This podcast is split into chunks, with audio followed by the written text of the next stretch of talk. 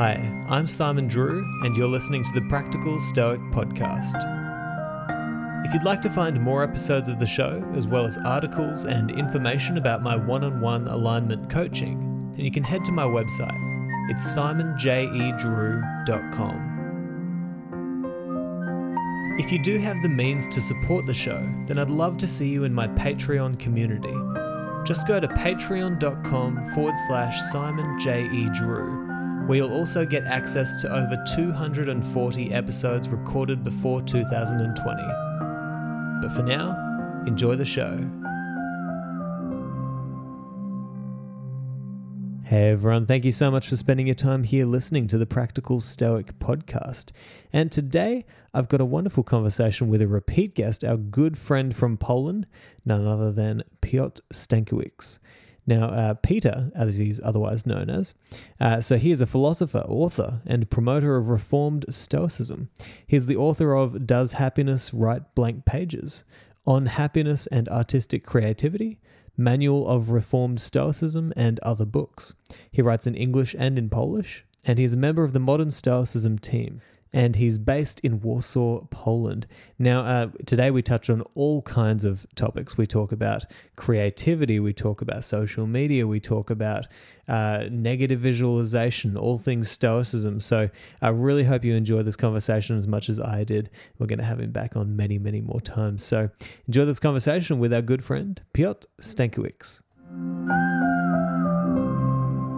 We, we are practicing by using Stoicism and philosophy in general, we're, we're, kind of practicing, especially when you take into account the Stoic idea of negative visualization. Yes. This rehearsal of, okay, terrible things can and will always happen to us. Yes. There's going to come a time when I'm going to really need this philosophy eh, because the world is going to crush me.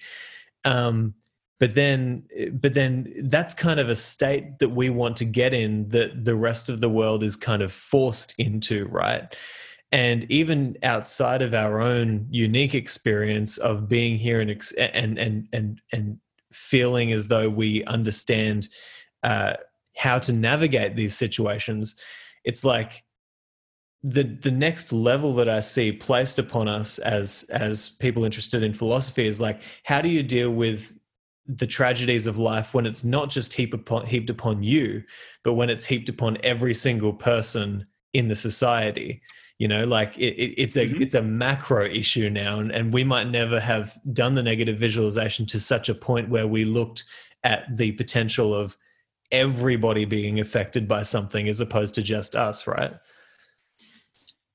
Um that's a complex if, issue if, right? yeah.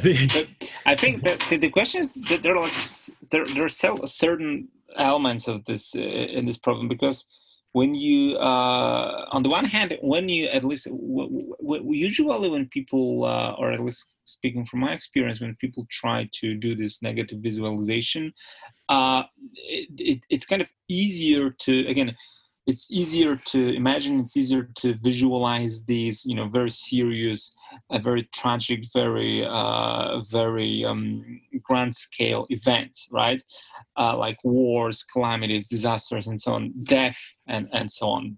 This is kind of uh, the most obvious way to go.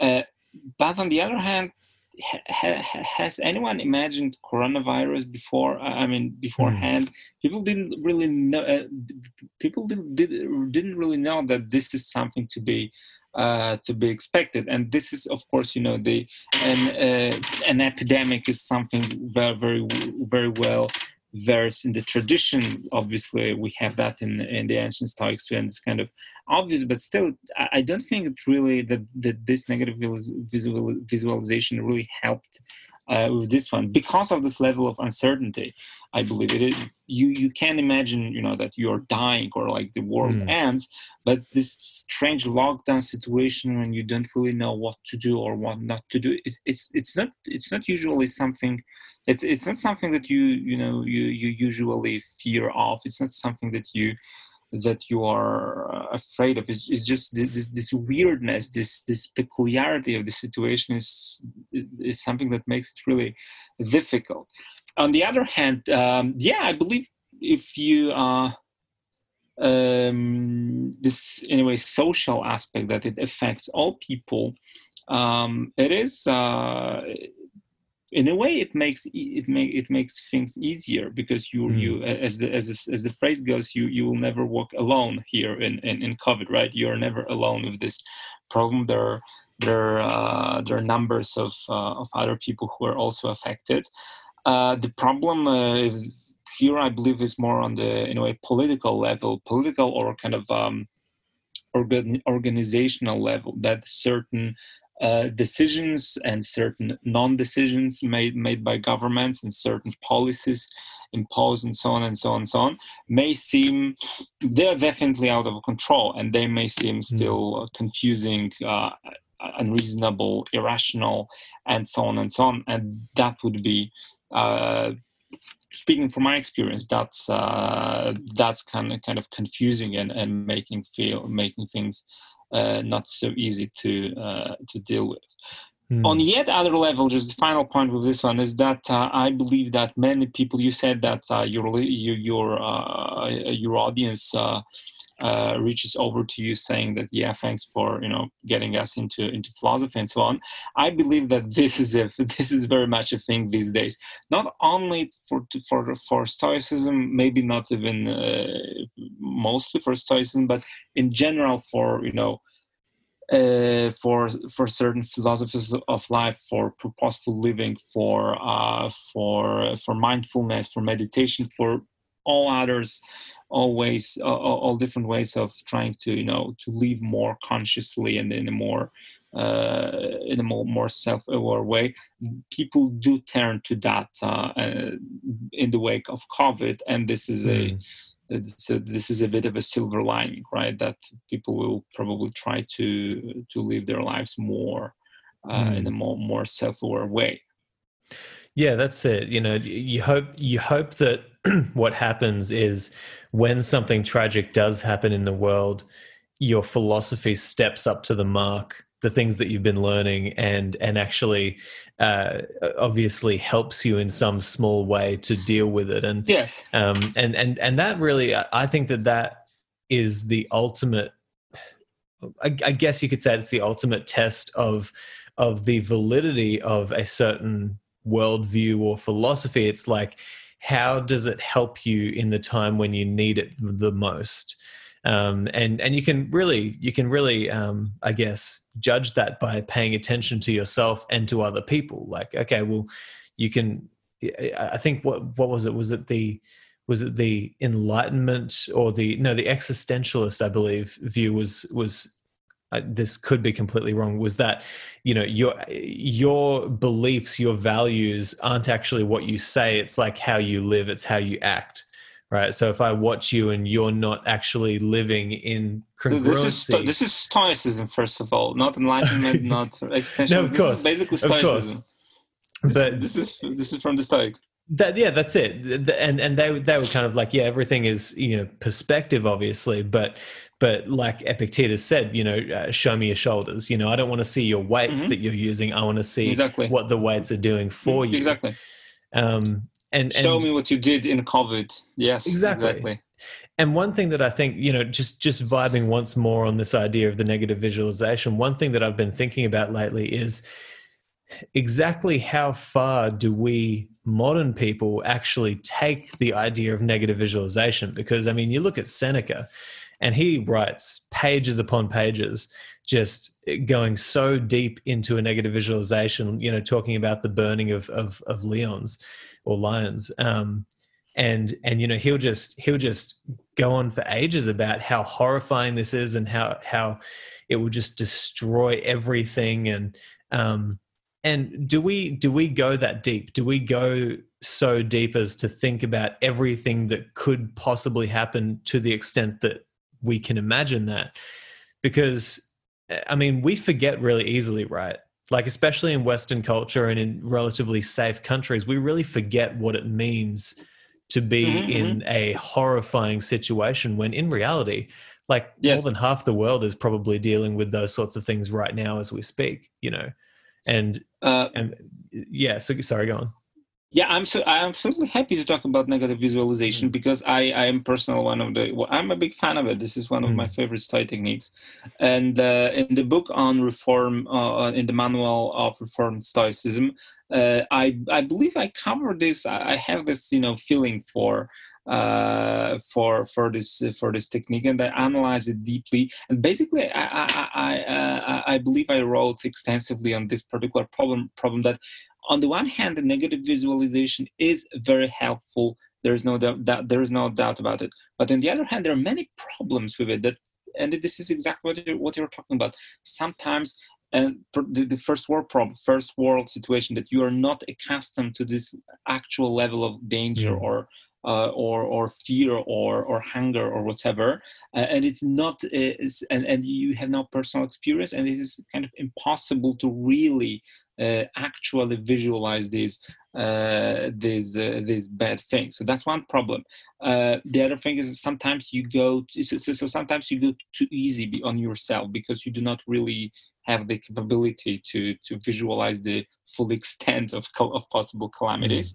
Mm. Uh, on the other hand, I, I, on the yet other hand, I believe it is possible to go too hard on yourself in a way that you visualize something which is so extremely and radically evil and unpleasant and kind of you know very grave situation that it is not really that it turns out this is not really something you're afraid of because the probability is too low so in a way that you go and i believe I, I, studied this example in the book that you go to the doctor there is this kind of you know mm. uh, examine the your your you do the negative visualization like saying oh it must be cancer it must be cancer right it will be the cancer and then it turns out it's something you know unpleasant like i, I, I don't know like uh, uh, like uh, like a stomach ulcer or something like that something definitely unpleasant but nothing close to cancer so you should be by negative visualization you should be okay you should be happy oh just this is something very little but you are not because you were kind of on a different orbit with this visualization. You, you instead of doing this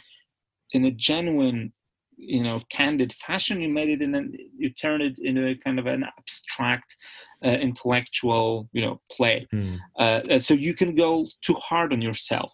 Uh, in my case, I believe that the, the with negative visualization, it it uh, uh, uh, it works best and it works really well.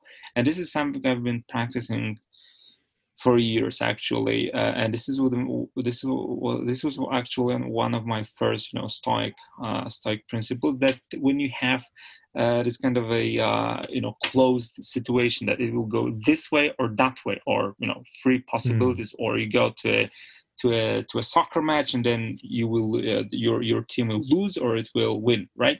So you visualize that uh, you visualize the team winning and then uh, sorry losing and then you are you're either okay or you are positively surprised. So when there's a limited number of possible outcomes it's kind of easier. It's kind of you know it, it goes well with me. Kind of I, I, instinctively I am able to think that way. But the problem is that in the real life, you know, the possibilities are endless, mm. and the life is open. And what you're supposed to do then, kind of spend your day visualizing all the possible calamities, like COVID, like this or that, like a comet falling down on Earth, like everything. That makes no sense. That this is this is kind of this is difficult. This is more difficult to me. And even if you try do, doing that then you will never be able to to uh, you will still never be able to anticipate everything. And and mm. covid is a perfect example because no one really no one really expected that. Yeah. No i, th- I think i see what you're trying to say. It's almost like uh, making it uh, just close enough that it actually makes sense to you and and just far enough that it actually pushes you to mm-hmm. to mm-hmm. intellectually accept yes. the fact that yes. bad things will and, and can happen yes right you, the, the, the, problem of acceptance when you when you do negative visualization i think you need to you, you need to do it in a way that it kind of you on some emotional and uh, and intellectual level you, you kind of accept this as a real possibility because when you mm. when you imagine something when you visualize something which is way too bad you're not thinking uh, you're not thinking about it as a real possibility so this is this this is still mm. uh, this is difficult still so yeah but uh, on the other hand uh, you know I, uh, I, I i wrote a book about reformed stoicism so just to just for for some balance one idea mm. from the from the from orthodox stoicism from from from uh, from ancient stoicism that i believe is is fair and good is that we need to study you know history and fates mm. of other people and we need to look back into into you know into, into the human, human lot so that we know what is uh, what might happen to us and mm. on this on these grounds this is this is easier to to to predict that at some point an earthquake or or an epidemic or something else uh, will happen that um, so yeah on this way I, I, think the the the the original view is quite okay mm.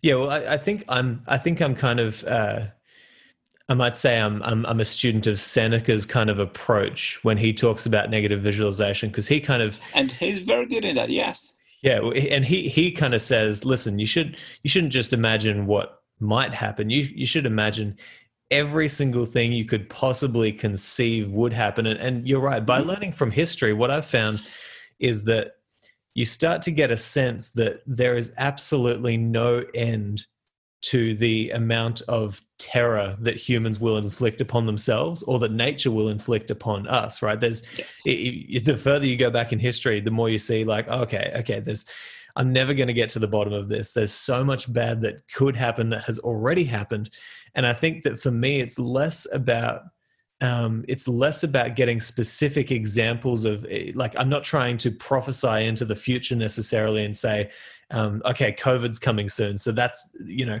what I'm trying to do is settle myself with the fact that everything can and will happen. That's what infinity is, right? It's like, yes. it, it, there is no end to the imagination of nature to come up with ways to inflict upon us some sort of terrifying harm. Um, and so if you if you if you can accept that then it's like everything that happens you just see it as oh, okay, that's just another thing that was going to happen, whether or not I liked it. Here it is, and and you can kind of focus on what what you can focus on. But um, you, you know, I I think um, aside from the whole COVID issue, you know, we, we talk about it a lot, obviously, because it's such a topical issue um, and it's happening right now. But I thought that what would be really cool for us today is to do today is to dive into something, a topic that we have mutual interest in, which is kind of mm-hmm. philosophy mm-hmm. and art and creativity. Mm-hmm. Um, for, for yourself, I, I, mean, I actually want to get a, a, a kind of picture of your background as well what was it that drew you to philosophy to start with? Like starting from a young age like when did you first jump into philosophy? And also when did you get interested in art and the kind of that's that's that's uh that's a that's a whole that's a serious question. That's far more serious than the, than the covid question. Uh so um there um yeah how how can i even start? So uh basically uh when i um so maybe let's start from the uh, let's start from the from the conclusion. The conclusion is that i i i wrote a book about stoicism and artistic creativity uh, which kind of summarizes my investigation into the uh, big problem of whether or not uh, a stoic or a, a, person aspiring to be a stoic uh, can or cannot be uh, at the same point a creative artist in this deep uh, deep creative sense. Is there a problem there or maybe they they they, they, they maybe or, or maybe they can go together? Uh, and what uh, kind of brought me to this issue is this uh, you know th- there is this stereotype that uh, artists on from various uh, walks of life and from different arts, from literature, from all over. They oft there is there is a stereotype that artists uh, artists uh, oftentimes you know live lives which are not really stoical lives, right? Mm. That they are troubled, that they are tragic, that they are suffering, that they are in this or another way kind of they have problems with uh, with uh, with dealing well with society that they are uh, they are condemned they are they are cursed they are uh, they live or at least they live in poverty. They do have certain uh, problem with uh, with the world and with you know living well as a, as a functional uh, uh, parts of, of the society and this goes all the way it's not just the stereotype about you know the forever 27 club or something like that uh, but it, it goes all the way back at least to plato because as you can remember um, Plato banned uh, when when he was uh, uh, when he was um, conjuring up his ideal state. Uh, he, in his view, poets should be banned or from the uh, from this ideal state because mm. they they kind of don't fit in well. So there is this problem tracing back all the way to Plato. On the other hand, we have Amy Winehouse and you know uh, all the other folks in in rock and roll who kind of lived lives that are uh, that are kind of very well, very very way away from what we usually think when we think mm. about hmm. Stoicism, right? So is there a problem or not? Is this just kind of a shallow stereotype, or is the, or or maybe the problem is real? And I try. So in my what I did is I, I tried to put a stoic lens, so to speak, on this problem. I tried to analyze this this big problem of cursed or, or tormented artists through uh, stoicism, which, in other words, uh, turns out the problem, the question of whether or not an artist and uh, and the stoic can be one and the same person. And uh, I arrived, as usual in philosophy, I arrived to a to a complex and uh, and non-binary yeah. conclusion that on certain in certain understandings of uh, of of artistic creativity it kind of goes well together but uh, in, in, in other in other understandings it does not. Uh, so there is no kind of very specific outcome but the the the study itself was uh, is very is very insightful. But so but it is ambiguous of course but uh, just to to be more specific uh, this idea of uh, you know tracing back at least to romanticism in the early 19th century uh, the, the idea of romantic poet who is focused on always trying to establish something something necessarily new something which is an, uh, an original work of art mm. something which is different from all other works of art something which is his or her kind of very own very private thing and so on and so on this uh, romantic understanding of art here uh, the uh, the tension of stoicism would be probably uh, the greatest mm. for instance and and is that, so, is that... this this this answers the questions uh, this answers the question i think on some level but on another level it does not. So just feel free to follow up. Yeah yeah. Well, well I, I want to dive a lot deeper into this. So so absolutely. what it, what is the um i guess what is the incongruency between um philosophy and art when it comes to uh, the creation of something new? Is it is it almost um, kind of a fallout in the idea that um, really there is nothing new to create it? Like that, that, there is kind of that idea of there's nothing new under the sun um, it, does that play a role in this idea?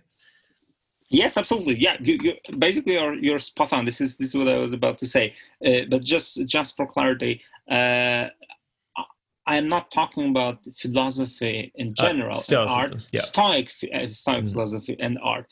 So yeah, this is one of the this is one of the key points here. That if you want to, uh, if you understand art or literature the, or creativity in general as create, creating uh, something uh, which needs to be new, something which needs to be on some deep level refreshing, opening up new uh, new vistas, new ways of hmm. understanding mm. the world, uh, trying uh, creating a new alphabet to describe not just describing the world, but describing the world in a new way, in a new fashion, and more than that, uh, advancing a new alphabet, a new a new vocabulary to describe the world. If you understand creativity in, in this uh, mm. in this uh, in this way, you will have the problem with the art with the original Orthodox Stoic view that exactly as you said that there is nothing new under the sun because mm. as you as you know the ancient Stoics believed in this idea of eternal return, which we can interpret and we can understand it on uh, in a number of ways. Uh, on a diff- some some of us may want to understand that literally, some in a more abstract way, uh, more as a metaphor. But the intention is clear, and this way or another, uh, the world is. Uh, in a way limited the world is repeating itself the world is on this level or that level in this sense or in that sense but it's kind of uh, eternal revolution of one and the same thing, which kind of comes to pass and then and again and again and again. Uh, and if we believe in that worldview, then we have a problem because we don't really, we are not really able to create something radically new because all the things mm. that are here and that we are able to create already were in the past and will be uh, in the future. So on this metaphysical level, we have a, there is a problem with that because you either think consider the world as you know nothing new under the sun and the eternal return, uh, or you, you you you live by the by the promise of creating new uh, new ways to to describe it. Hmm. Yeah, and, and I think what's what's particularly interesting about this kind of conundrum is is that of course yeah I, I absolutely agree that cycles are just constantly happening in humanity and you can see that and in and in you know the cosmos it's just a never ending flow of of um yeah a repeating cycle. I think um i best i heard it best put by professor joseph siracusa on the show on the show recently and he said uh, when it comes to the history and cycles of humanity, uh, the powerful people will always do what they can, and the weaker people will always do what they must. Right? That's the way that he put it. It's just kind of like this repeating cycle. That's um, a very well. Uh, it's, it's, an interesting way to look at it. It's very political, but that's a fine that's a fine one-liner. I will I will remember that. It's not. Well, he, yeah, he is. Yeah, he is a professor of um, diplomacy, so he is he is from that okay, political yeah, kind of absolutely. lens. But when it comes to art, what I think is really interesting about art is so much of it, yes, tells these kind of archetypal stories of humanity, but from a different perspective. And that's what's really interesting about it. Um, and even like you and I take philosophy and say, or take Stoicism and say, well, you know, their perspective back then was kind of this and that, but our perspective now we can kind of change it a little bit to tweak it to our own view of the world. Um, that's kind of what I see art doing as well. It's it's from where I stand. Here's what everything looks like. Does that kind of make sense? Uh, I'm not really sure how can I. Uh, it makes sense to me, but I, am not sure if it makes sense from the Stoic perspective. I, am I'm, I'm kind of a bit confused uh, with this one. Uh, that's not uh, that's that's not the I, am uh, that's not the way I usually visualize it. To use that word mm-hmm. one one one more time. Uh, but when if we if we do get back to the um, one thing is that uh, the question here is that uh, one of the questions here is that how um, how do we want to uh, read the ancient Stoics? Do we want to stick to the original doctrine, or do we mm-hmm. want to allow some, you know, latitude, or in my case, even a reformation? Uh, so this is the this is the thing that for certain interpretations of Stoicism, uh, certain things will work, and for certain they won't. And there are, I believe, some. You know some deep principles that are that would be very difficult to in a way to to overcome from this uh, artistic mm. point of view. Uh, so that would be my response here but uh, would, would you almost say would you almost say that um, it's not necessarily as if we're taking the philosophy and trying to add something new to it as much as we are trying to uh, let the dead wood burn off until we're left with only the bare essentials of exactly what we need in in a philosophy um, that's that's that's based on the premise that there is some essentials that do not change that mm. that, that, that, that, there's something that will that will that will uh, be left and that's not i'm not sure if it's if it is the case uh, in in my in my view, I mean, it may work. It may work for some people. My my I think my perspective is that you need to. You you, you not necessarily have to kind of uh, consider what's essential and what's not essential, but you should try it out in practice. It is mm. practice of life. It is your own uh, conduct and your own, you know, uh, you know, your own your own practice that in a way decides what's essential for you. Uh, for someone else, it may be something different, and therefore, I, uh, I, I um, I, uh, therefore I, I think about stoicism and I, I teach stoicism this kind of in a way loose way that there there's a number of uh, of principles there is a number of this kind of spiritual techniques that you you, you may want to to organize your life around like negative visualization right like which i do like very much then the idea of eternal return which i do not like and so on and so on but it is it is in a way your own practice that decides and the bottom line is that it will differ from one person to another. Mm. And getting back to the to the problem of art, uh, I think that uh, that this you know romantic artist who is very much uh, into this into exploring the irrational, exploring the the emotional and spontaneous uh, part of his or her soul, they will have uh, they will have a big problem with finding anything in Stoicism essential, right? That would be the case here. Hmm. And and touching on your own creativity, yes. Uh, I'd like to know because obviously you write a lot, and um, you know how, how do you, uh, within your own mind, mm-hmm. I guess you might say, summon or sift through and find creativity uh, in your own pursuits, and how does that work alongside your philosophy or with Stoicism for you? Okay, so yeah, you, uh, like 20 minutes ago, uh, you asked about my background, and I didn't say anything about my background yeah, in this particular regard. So now we're getting back to it. Now, uh, so my, uh, in my case, uh, art is basically and creativity is literary creativity. It is mm. uh, it is writing because I do not write only books on Stoicism. I also I write you know essays and, uh, and other things. So in my particular case, uh, with me, it is uh, creativity through words and through uh, through MS Word and through uh, through writing. Uh, so this is this particular. When I was younger, I tried to I tried to write poems, obviously, and so on, so on. So in this way or another, but literature expression through words and and literary creativity. Uh, now, when it comes to uh, Stoicism, there's this weird thing, and I, I believe we might have uh, touched upon this uh, when we spoke previously, or maybe we didn't. Uh, but the weird thing is that uh, I feel.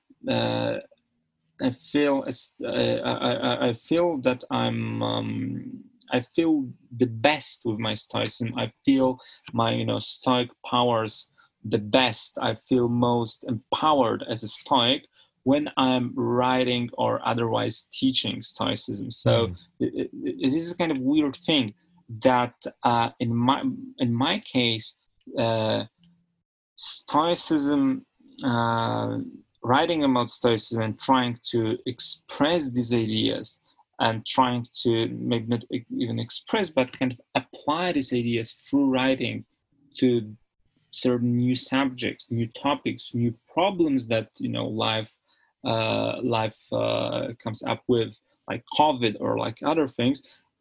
When I when I'm trying to when I sit down and I'm writing about it, then it works best for me. So the best way to uh, anyway to pr- in some weird way the best way to practice stoicism and to to to, to kind of emp- empower myself in stoicism is tr- is to try to pass it on to others. So this is very, very.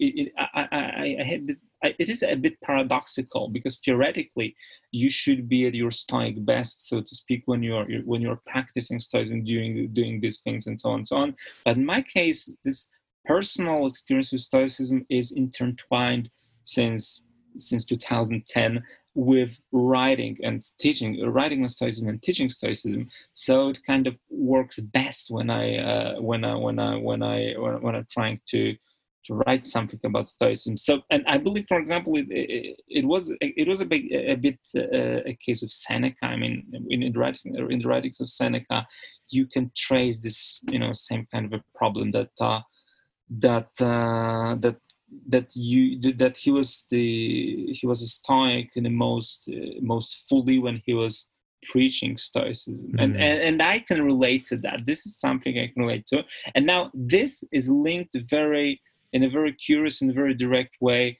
to the to the uh, to the theoretical stuff I work with in the book on uh, on creativity and stoicism.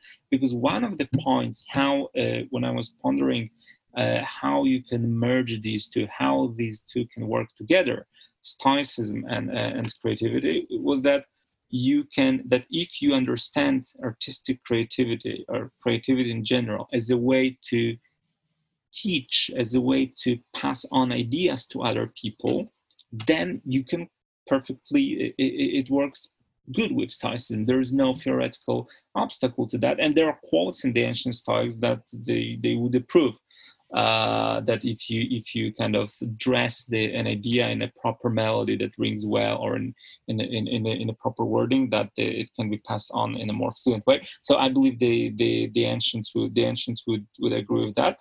Uh, so on some level i reached a, a, bit of of coherency. But again as a, as an as an author, uh, as not just a practicing Stoic, but also a, a, guy who, who is writing about Stoicism, uh, it's a very peculiar position to to be in. Hmm. Yeah, I think that that's really interesting. This idea that Stoicism is best practiced when it's when you're trying well you know i think that that makes a lot of sense to me because it's like when when you're forced into a position to say okay well now I actually have to explain this idea to somebody else and I have to mm-hmm. teach it to somebody else. I mean, in order to teach something, you kind of have to really understand the principle, right?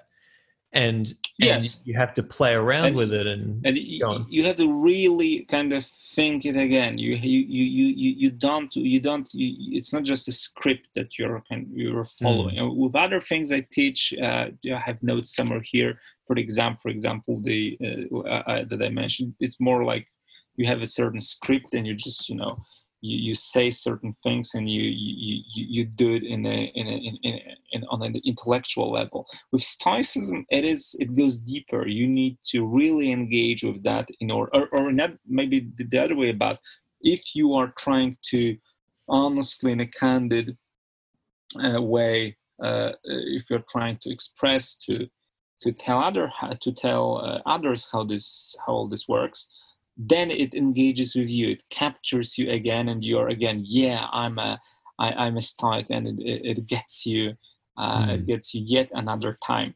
Uh, but again remember that i am you, you do podcasts on uh, on stoicism. I write about stoicism and it is a very particular position. It will it will not it, it won't be the same for uh, for everyone, which goes back to what I said before that uh, the essentials will will differ from one person mm. to uh, to another. And I guess that's essentially a question of uh, to what extent is it necessary for you to uh, to you know be teaching these ideas um, and and how far do you go in your efforts to teach those ideas like if you bring it right back to to a, a, very broad level. Like one of my favorite ideas from um, this personal development leader from the 80s and 90s, Jim Rohn. Mm-hmm. One of the, my favorite ideas that he taught was if you get a really good idea or a good principle or a good value, go and share it with like 10, 20 people. And the reason why you want to share those ideas is because if you share it with 20 people, they'll hear it once from you, but you hear it 20 times, which means that slowly yeah, it's like seeping exactly, into yeah, your mind, right? Yes, exactly. That's uh that this is this is exactly this is what just I, I perfectly agree. This is it's it's exactly what I was uh what I intended to say. That you hmm. hear it again and again and on, and because you you are the one who are, who who who who, who, are, who, who is saying it you you kind of you cannot not hear it you you you you you won't be deaf to it you you will on some deeper level you will you will engage with that and this is exactly mm. yeah that you will hear it 20 times this is exactly the thing so yeah this and this works for me and uh, it works for uh, I believe with uh, with my books on Stoicism, this is this is the case. Yes. Mm. And, and, you know what? Uh, you know what I've also found, Peter, is is that as I share these ideas, and you've you've probably found this as well. Uh, obviously, as we continue to read, as we continue to learn, uh, our mind, our consciousness is expanded to to embody, you know, the, or to to encapsulate, you know, all the new ideas that we gain. And and then what what you do when you go out into culture and you you learn about art and you learn about history and psychology and philosophy and all these different things you gain a broader understanding of the world right and as you keep on sharing these ideas what also happens for me is, is especially i've found this is is if i share an idea a month from now my mm-hmm. perspective mm-hmm. on that idea is going to be different than my perspective would be on that idea now because a month from now i'm not thinking about the specific idea from this perspective i'm thinking about it uh, with one month of new information new knowledge new mm-hmm, wisdom mm-hmm. And so uh, what i've found is that the more i share i do find that I'm brought into alignment with a a a more firm and and I guess a deeper understanding of these ideas of what is good and also what I can throw away because I, I think that it's so important that we just we talk to each other we share these ideas because if I share it 20 times 10 people might disagree with me wholeheartedly yes and they might share with me like oh no I think you're wrong in this place and then because I shared it I am going to receive that information back, and that's going to feed back into my own, I guess, um, I guess, worldview. So it kind of refines what you learn as well. You know, it's not like a fixed process.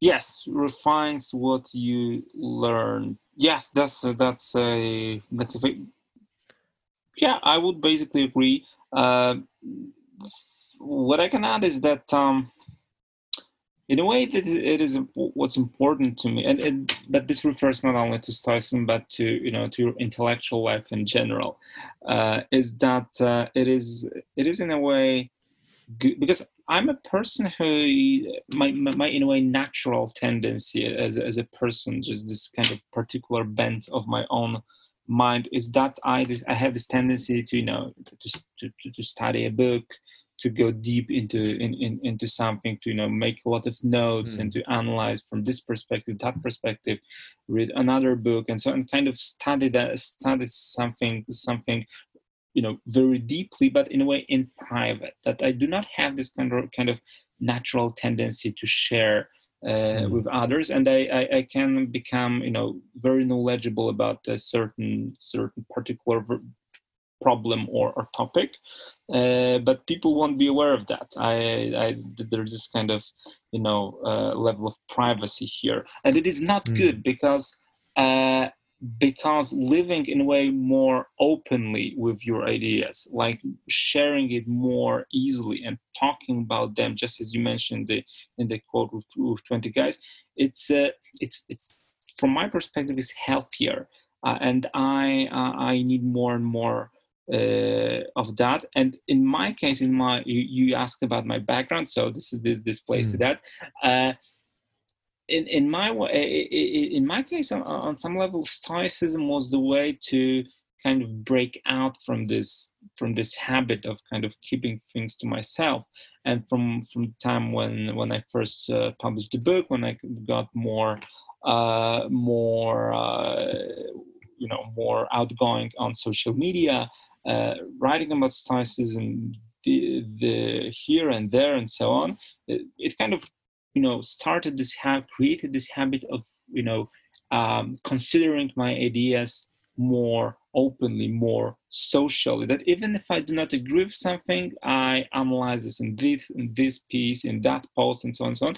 And it's kind of you know better healthier and at least mm. in in my case. And uh, this refers to uh, uh, social media. So you can uh, there is you, you can say a ton of, of, bad things about social media and most of them will be true that they're you know distract and they distract us and you know that bad things happen people hate each other because of social media political divisions and so on and so on and so on. But one on and there is a check mark in the plus column one one positive thing that can be said about social media is that from my perspective, they in a way invite you to to be more open about things that you think about your own ideas, and they mm. kind of invite you to to go out and and share them. And and uh, and, and, in my case, I think it it uh, it worked quite uh, it worked quite uh, well, and, and I made certain uh, I made certain you know development through uh, through sharing, right? So yeah. Hmm. Yeah, well, it kind of takes a, a, a, couple of layers. I can see what you're saying. It kind of takes a couple of layers off the, uh, I guess, the um, complexity of trying to share an idea, because you know I mean, one of the reasons why there's so many negative comments on social media, for example, is because people don't, when you're not in front of somebody, you're not worried about them punching you in the face yes. if you have a bad idea, right? Um, but uh, but but it, it's also such a great way to share information as well, which is which is, I guess, where we're headed. Um, but but one thing I wanted to ask about is so. Uh, can I can I say one more thing? Yes, one more thing here before we move on, because this this this this this links to the problem of, of creativity.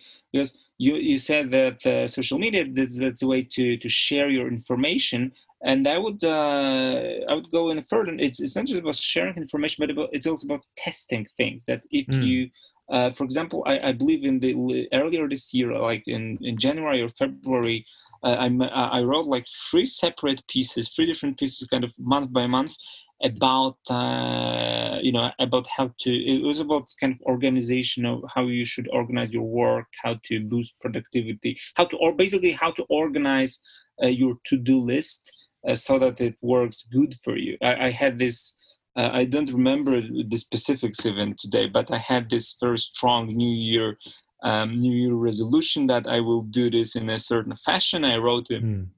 I wrote a piece about that. It was published two weeks ago. I I, I, wrote a new piece, an update to that, which was complete. I, I, reversed myself completely because in practice it turned out it will be better in a, in a completely different manner. A month later, I wrote something yet different on the same topic, and, and, and it was genuine. It was real, trying to test certain things, and then uh, tell that to people. And you know people are interested. I have this you know uh, following and people do do read that. So it uh, it works for you, it works well in, in a way that you live as i said you live more openly with your ideas and you express them. And the problem of expression like with artistic creativity uh, it is important that you express certain ideas, certain intuitions, certain considerations, even the, if if they are not perfect, even they even if they are not yet fully mature. Because if you do not do that, they will kind of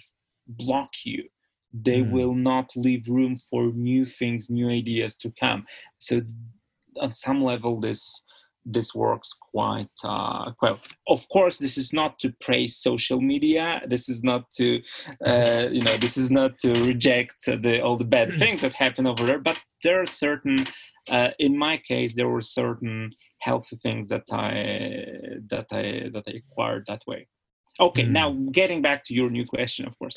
Well, no, it, it, it's on a similar vein um, when it comes to this discussion because I'm wondering uh, how has the kind of cosmopolitan worldview played a role in your decisions to write books and be creative and share these ideas? Because it seems like Stoicism is, uh, it has almost a very. Uh, evangelical is the wrong word but it has it has kind of like a proselyting kind of That's strain good. through it it's kind of like you know hey these ideas are so good and so useful that mm-hmm. they're not just for yourself you want to help other people to come under the umbrella of stoicism so that they can also receive the benefits and you can influence more and more people around the world to live happier lives right? Does cosmopolitanism play a role in your decision to to teach these ideas?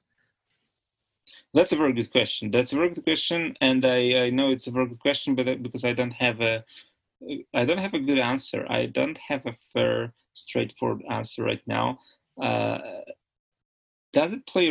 I mean, um, I believe that uh, there is a lot of uh, empowerment in Stoicism. That it can help people in uh, difficult life situations, uh, and it can help a lot of uh, in a lot of very diverse hardships and diverse difficult situations.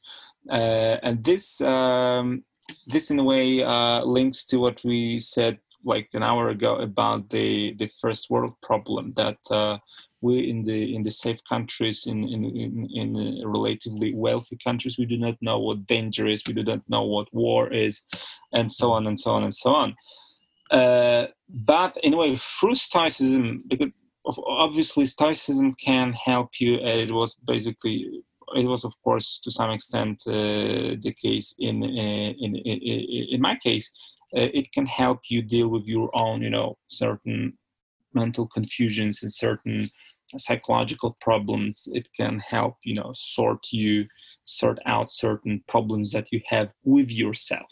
Uh, and the thing is that other prob- other people have different problems very often radically different problems and mm. very often much worse problems so on some level it is it is weird to to teach in a way that you're saying to how to deal with, uh, with certain problems you're, you're if you if you say that to a person who is much much who, who has it much worse than you mm. uh, because those uh, and this is i believe the you know modern sensibility has it that uh, it, it, it is impossible to translate these experiences but but the magical thing about stoicism is that i believe, and, and i see that happening with my when i talk to people and when i you know when people write to me and so on that uh, that it somehow allows us to translate uh, these um, the, these uh, these uh, these experiences and these these struggles. If if I if I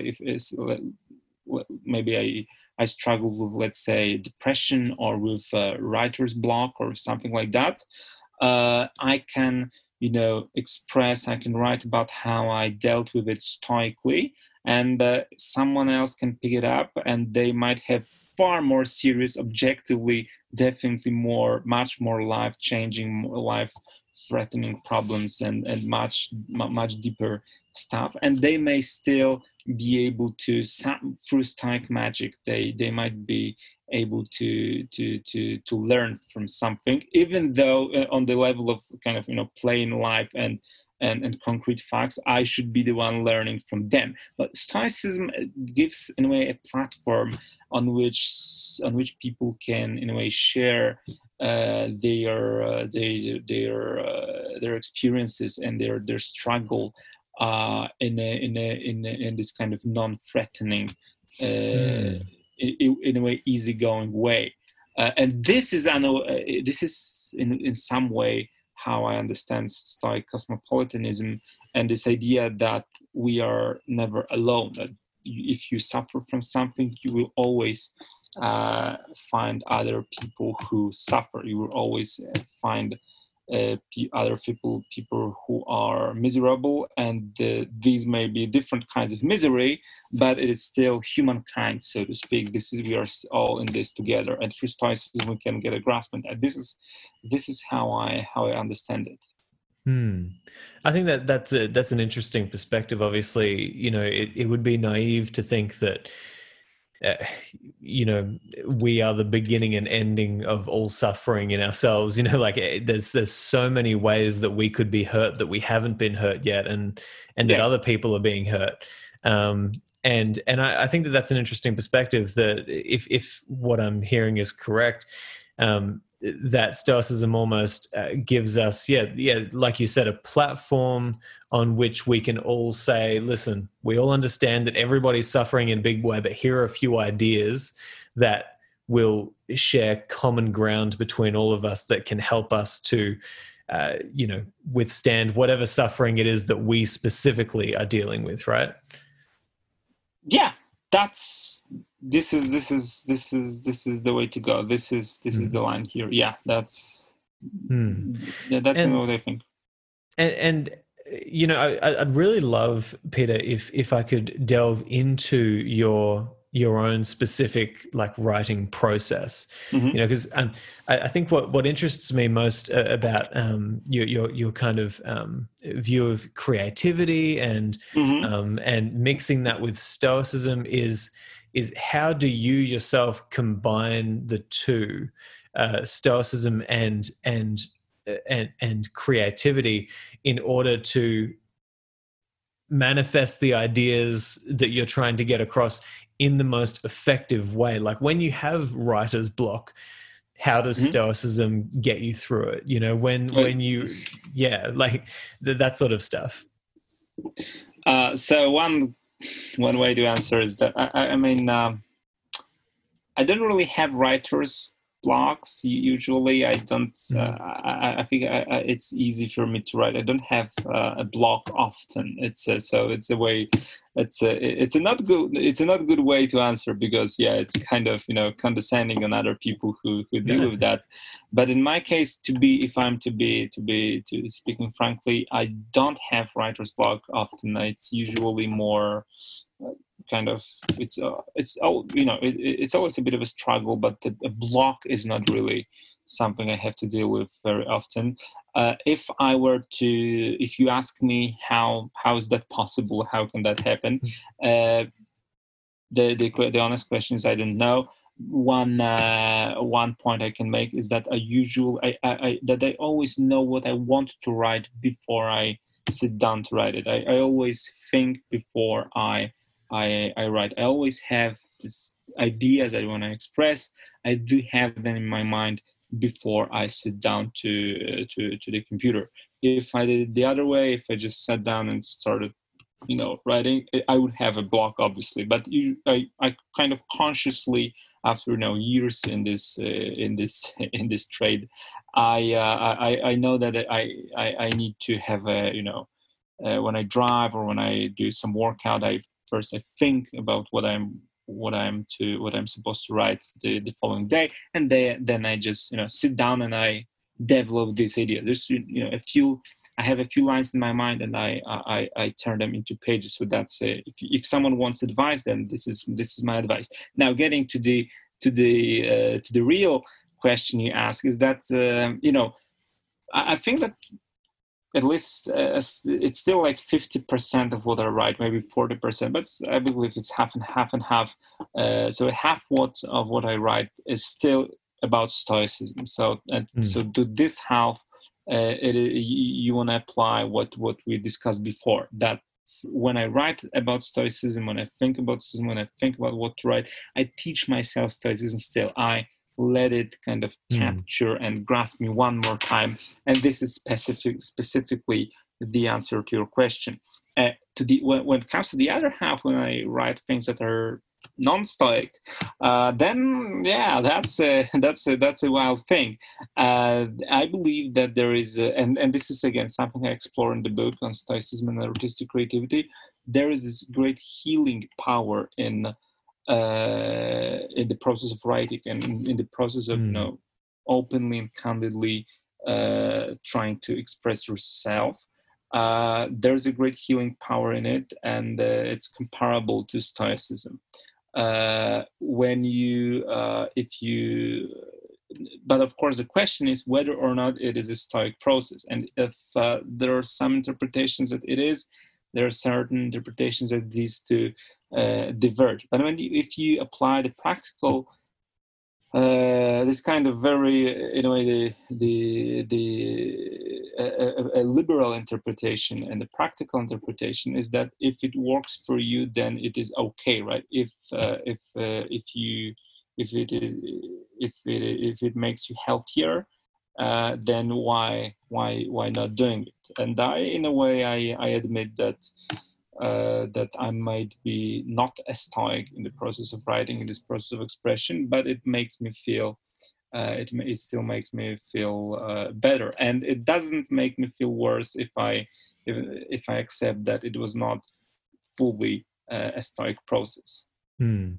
But but don't you think that the writing process has really been adopted by modern Stoicism as exactly what you're saying a a vehicle for uh, I guess you could say, you know, personal enlightenment, personal knowledge, um, because, like you say, you sit down and you write, and a lot of people do journaling, and and they mm-hmm. get the yeah, same so values to, that, yeah, yeah. When it comes to journaling, this is that would be basically Stoic thing, right? Uh, meditation, meditations by by uh, Marcus Aurelius, they, they were a journal diary uh, however you want to call that, uh, which kind of serve this purpose of self-medication, of autotherapy, of self, of self-healing. So, and this is well, this is uh, very, uh, very well versed into into the tradition, and this is a perfectly stoic thing.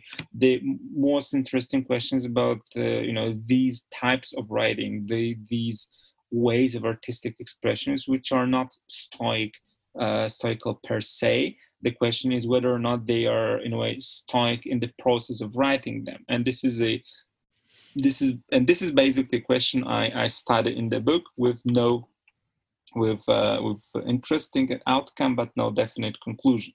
Hmm.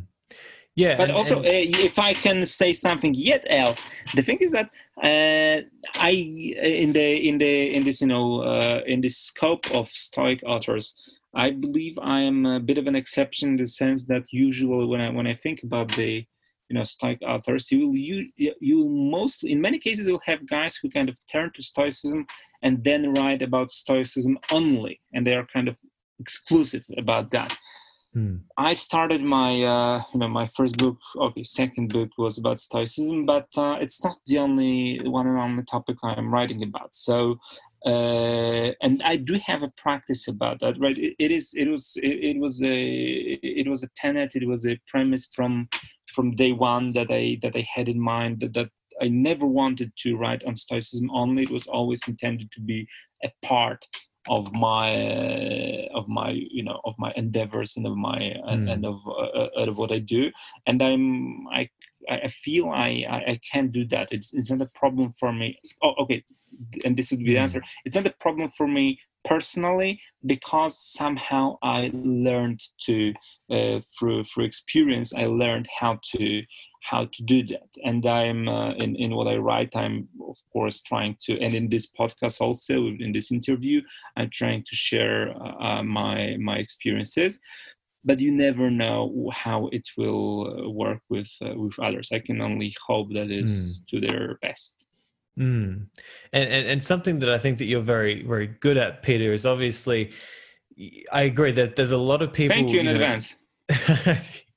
well, well, there's a lot of people just writing about Stoicism, as in you know, kind of like a research project. You know, going back and say, okay, well, what did the Stoics think? But but you're coming along and saying, okay, well, okay, let's take what the Stoics thought, let's overlay it over our current existence mm-hmm. in our yes, modern obviously. society, and what are we going to take? What are we going to leave?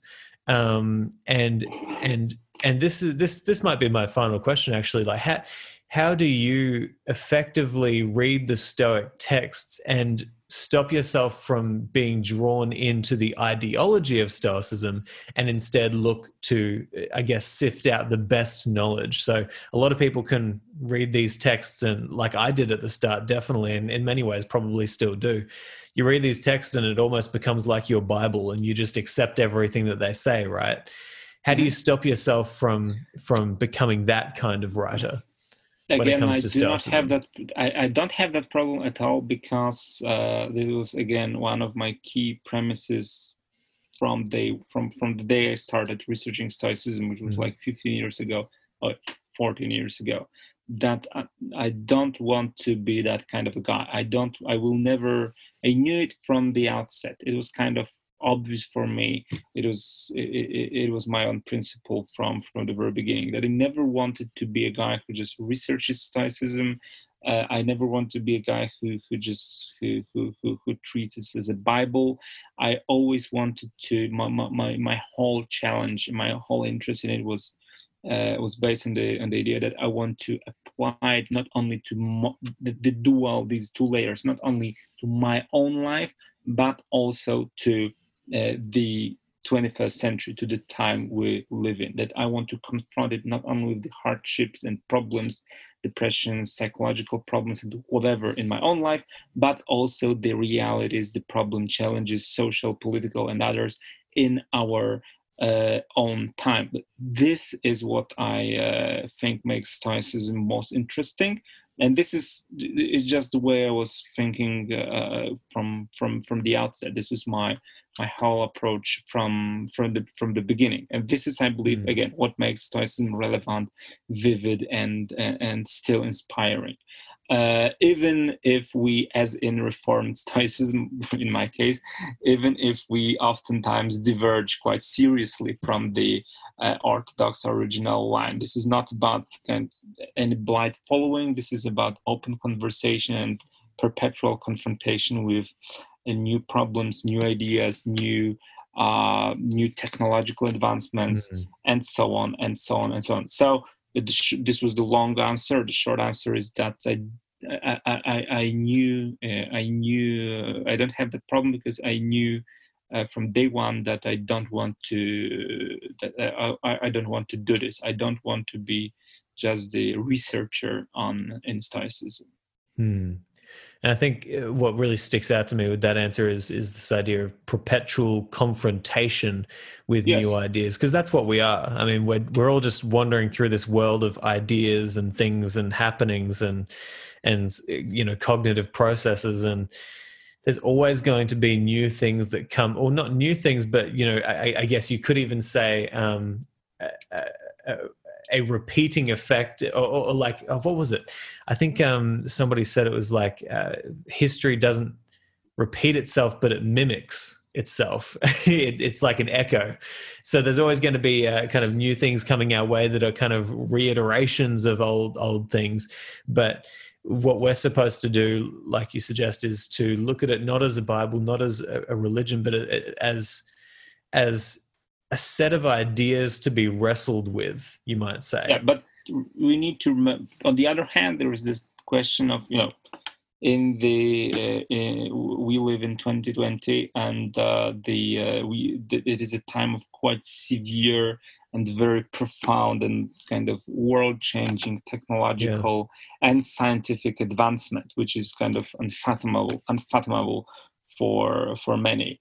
Uh, and this opens a very serious question whether or not the world is simply repeating itself and as you or mm-hmm. as you mentioned as you said echoing and mimicking itself or maybe there is something after all really new under mm. the uh, under the sun this is an open question and as stoics if you want to be real stoics we need to confront ourselves with this question and the next question and so on J- just as we uh, as we said before uh, stoicism, stoicism is not a closed book you need to try to apply it to your own life to perpetually confronted with the problems you have in your own life so therefore i believe it is in stoic it is in the stoic spirit to say that we need to confronted with the global challenges and in the with the changes in the world and so on and so on and so on.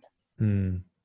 Well, Peter, I think that that's a that's a perfect place to kind of end the interview. You know, wrestle with these ideas, put them up against your current worldview, current against your current, uh, I guess, uh, um, you know challenges that you're dealing with that is where this philosophy shines best is when it's put to use against your current life. Or in, in another another expression you could say that is the only place when it shines well that this is yep. this is the only place when stoicism can be put to test. Heck yeah. Okay so thank you uh, very much if uh, this is the this is the proper point of course no thank you Thank you so much for listening to this episode of the Practical Stoic Podcast. If you'd like to sign up for email updates, join my Patreon meetup groups that we hold weekly, or if you'd like to offer feedback or suggestions for future guests or topics on the show, then you can head to simonjdrew.com. There you'll also find information about how we can work one on one together with my alignment coaching, based around the philosophical principles found in Stoicism. Finally, if you are on Facebook, then I'd love to see you in our group, the Practical Stoic Mastermind. But hey, I hope you've enjoyed this episode, and I'll talk to you next time.